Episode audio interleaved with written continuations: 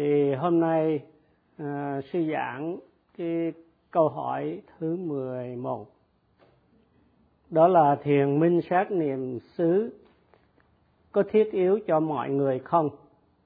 Và căn cứ vào đâu mà chúng ta nói là thiền minh sát ờ, thiết yếu như vậy?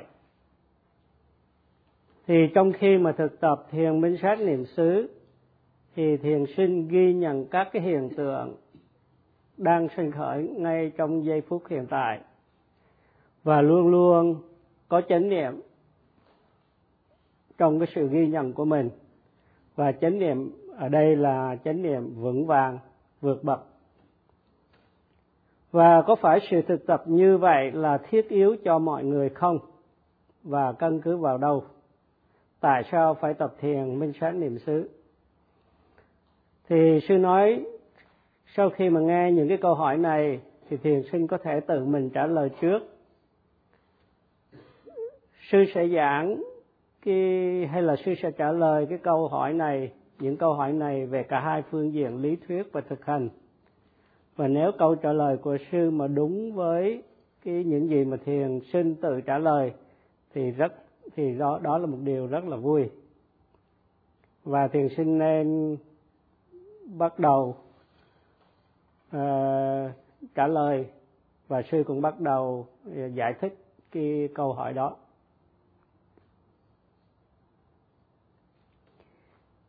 Thì mọi người mà được đề cập ở đây trong cái câu hỏi là tất cả nhân loại trên cái quả địa cầu này bao gồm những người không có tin vào đạo Phật thuộc những cái tôn giáo khác, những người vô thần và những người có tà kiến. Thì từ quốc gia này đến quốc gia khác, con người theo nhiều cái tôn giáo khác nhau, khác địa lý, khác niềm tin, vân vân. Do đó khi mình nói tất cả mọi người thì bao gồm hết mà không phân biệt tuổi tác, chủng tộc, giống phái, vân vân thiền minh sát niệm xứ từ bản chất không phải là một tôn giáo không phải là cái niềm tin truyền thống truyền từ thế hệ này sang thế hệ khác. Không phải là niềm tin nơi các tôn giáo. Thì các cái hiện tượng à, danh sắc xảy ra theo cái tương quan nhân quả và chỉ có danh sắc mà, mà thôi và chúng xảy ra theo một cái thế của chúng chứ không có một linh hồn một bản ngã không có chúng sanh không có một thượng đế sáng tạo nào cả. Khi mà hỏi thiền minh sát niệm xứ có thiết yếu cho mọi người không? Thì thì thiết yếu có phải là thiết yếu? À, khi hỏi thiền minh sát niệm xứ có cần cho mọi người không?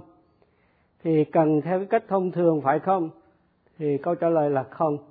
Không cần theo cách thông thường, nhưng mà cần một cách rất là thiết yếu. Thì sư lấy một ví dụ có người dùng thực phẩm, thì luôn luôn dùng cái thực phẩm có bổ dưỡng và dùng sinh tố hàng ngày. Do đó thật là quan trọng mà đối với việc sử dụng cái thực phẩm bổ dưỡng đầy sinh tố và khoáng chất con người phải dùng cái thực phẩm bổ dưỡng và tránh những thực phẩm không có bổ dưỡng. Nên uống nước sạch và dùng thuốc khi không được khỏe. Do đó mà mọi người không có phân biệt à, chủng tộc tôn giáo đều cần thức ăn thức uống thuốc men chất dinh dưỡng, khoáng chất. Cho nên những cái thứ đó thì tối cần cho con người mà không phân biệt. Thì tương tự như vậy, thiền minh sát cũng tối cần cho tất cả mọi người. Một người nên luôn luôn chánh niệm và không nên thất niệm. Thì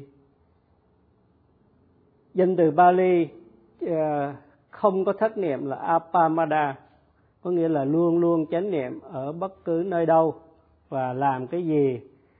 Chánh niệm khi thấy khi nghe khi ngửi khi nếm khi đụng chạm uh, suy nghĩ vân vân. Do đó mà apamada có nghĩa là không có thất niệm không có quên lãng không quên tránh những gì không nên làm và không quên làm những gì nên làm. Những cái điều không nên làm là những gì bất thiện qua thân khẩu ý như giết hại, trộm cắp, tà dâm, nói lời sai trái, sử dụng những chất sai, tà kiến, vân vân. Thì những điều bất thiện gồm có không tin vào luật nhân quả, nghĩa là không tin những cái điều thiện lành thì đem những kết quả thiện lành, những điều bất thiện thì đem lại những kết quả bất thiện những cái hành động bất thiện thì cần phải tránh vì tai hại cho mình và tai hại cho người khác.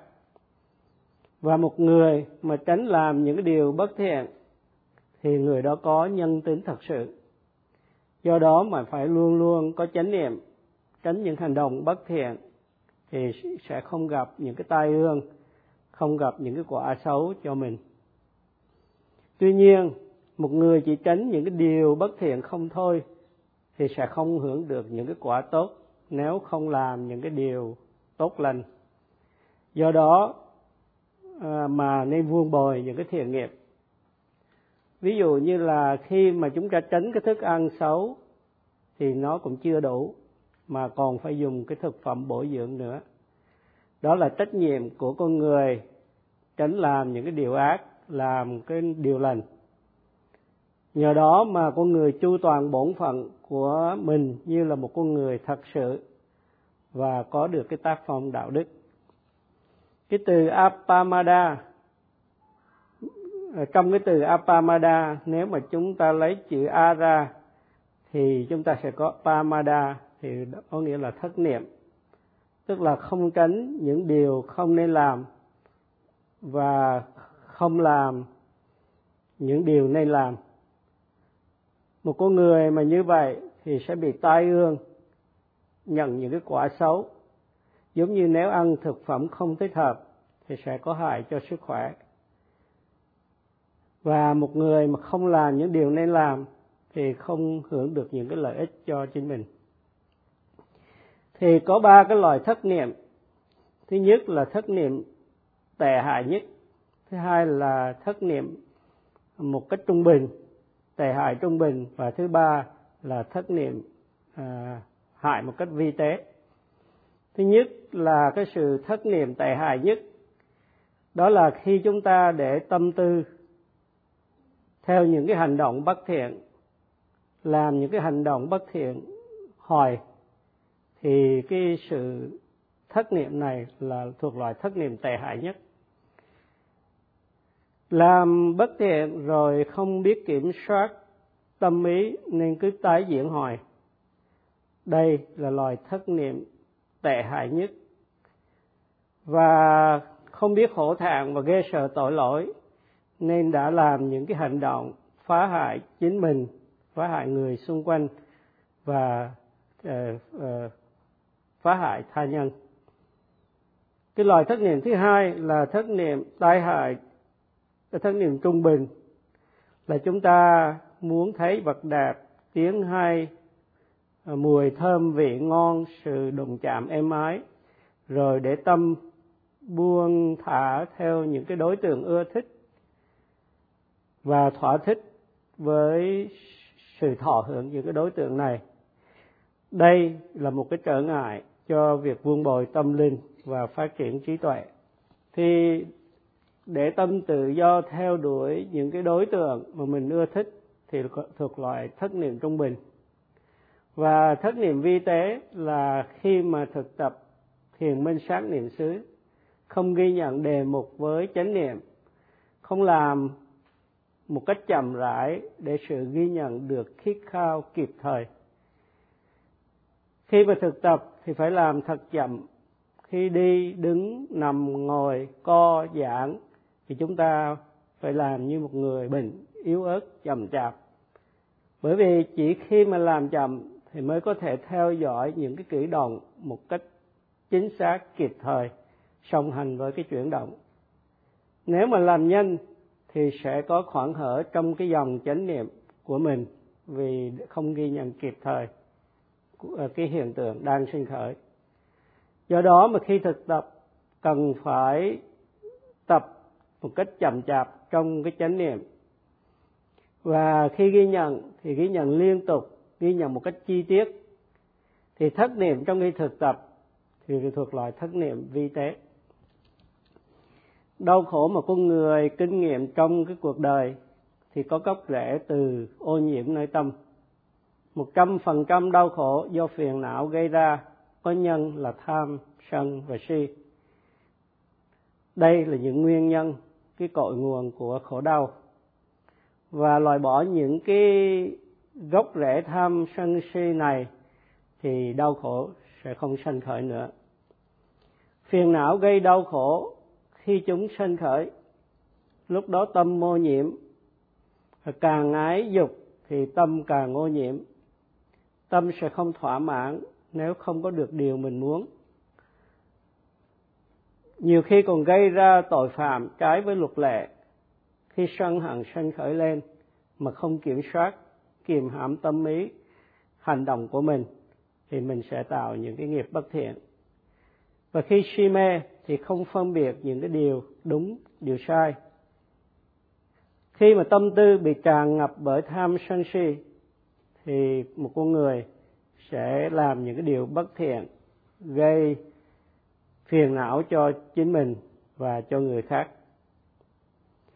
Do cái chủ ý bất thiện mà con người nhận cái quả bất thiện, do đó phiền não gây khổ đau hiện tại và tương lai, như cây độc mọc khi có nước. Tương tự, nhân tham sân si càng nhiều thì càng phiền não, có nghĩa là phiền não càng lớn mạnh cho ra những cái kết quả rất là độc hại. Và một khi có chánh niệm, thì một người sẽ chế ngự được phiền não bằng cách ghi nhận kịp thời. Và nhờ vậy mà chiến thắng phiền não. Và càng chánh niệm chừng nào, thì càng chiến thắng phiền não chừng đó. Trong những cái quốc gia mà có cái kỹ thuật hiện đại, thì thường bị cái nạn ô nhiễm không khí nước uống có hại cho sức khỏe con người phải gánh chịu những cái hậu quả tai hại của sự ô nhiễm không khí và trở thành nạn nhân cho những cái tai ương này. Thở không khí không trong lành sẽ bị bệnh hoạn. Thở không khí trong lành sẽ hưởng được sự tốt lành cho sức khỏe. Và nhờ vậy mà biết được cái lợi ích của cái không khí trong lành. Không khí trong lành có lợi thì tương tự như vậy thiền minh sát cũng rất là lợi ích. Do đó mà một con người không nên dễ vui buông thả đối với những hành động bất thiện, những cái đối tượng ái dục, cần thu thúc lục căn và kiểm soát hành động của mình. Con người có quá nhiều ham muốn nên trở thành nô lệ, khiến đời sống tràn đầy khổ đau, luôn luôn bị trầm cảm những cái vấn đề không thể giải quyết, những vấn đề của con người, của xã hội không thể giải quyết do cầu nguyện suông, không thể giải quyết theo truyền thống, không thể giải quyết dựa vào niềm tin tôn giáo, nhưng có thể giải quyết nhờ thiền minh sát niệm xứ. Do đó, thiền minh sát niệm xứ là thiết yếu cho tất cả mọi người, cho con người. Bây giờ sau khi biết thiền minh sát niệm xứ thiết yếu cho con người. Thì câu hỏi kế tiếp là căn cứ vào đâu mà nói thiền minh sát, niệm xứ là thiết yếu? Có nghĩa là căn cứ vào cái tiêu chuẩn nào? Thì có bốn cái điều kiện quyết định sự thiết yếu của không khí trong lành. Thứ nhất là cần phải có. Khi mà không khí bị ô nhiễm thì con người mới thấy sự thiết yếu của không khí trong lành. Cho nên không khí trong lành là cái điều mà cần phải có. Cái thứ hai tiêu, tiêu, chuẩn thứ hai là từ mình thở không khí trong lành để hưởng được những cái lợi ích của nó chứ không thể, có thể thở bằng không có thể nhờ người khác thở dùng được. Và tiêu chuẩn thứ ba là phải thở một cách đều đặn. Và thứ tư là cái cái sự lợi ích của cái việc à, hô hấp không khí trong lành. Bởi vì không khí trong lành làm cho đem lại nhiều dưỡng khí có lợi cho sự tuần hoàn máu trong cơ thể của con người. Thì tương tự như vậy thiền minh sát niệm xứ là thiết yếu dựa vào bốn yếu tố. Tương tự thứ nhất là thiền thiền minh sát niệm xứ cần phải được thực hành. Thứ hai là phải tự mình thực hành mà không thể nhờ ai làm dùng được cả. Và thứ ba phải tập một cách đều đặn. Và thứ tư là thiền minh sát niệm xứ có rất nhiều lợi ích như đã được Đức Phật dạy trong kinh Đại Niệm xứ. Thì có bảy cái lợi ích của thiền minh sát niệm xứ đó là đem lại sự uh, trong sạch cho tâm hay là thanh lọc tâm. Thứ hai và thứ ba là vượt khỏi sự sầu não. Và thứ tư, thứ năm là diệt trừ khổ ưu. Thứ sáu là thành tựu chánh trí và thứ bảy là chứng ngộ niết bàn do đó mà theo cái bốn cái điều kiện thì thiền minh sát niệm xứ là thiết yếu cho con người đức phật dạy trong kinh lời vàng hay là kinh pháp cú không nên thất niệm không nên lãng quên. Hãy chánh niệm với những gì hãy chánh niệm tránh những gì không nên làm và làm những gì nên làm. Đây là nhân của sự bất tử. Không thất niệm thì sẽ bất tử và thất niệm là nhân của uh, sự tử vong.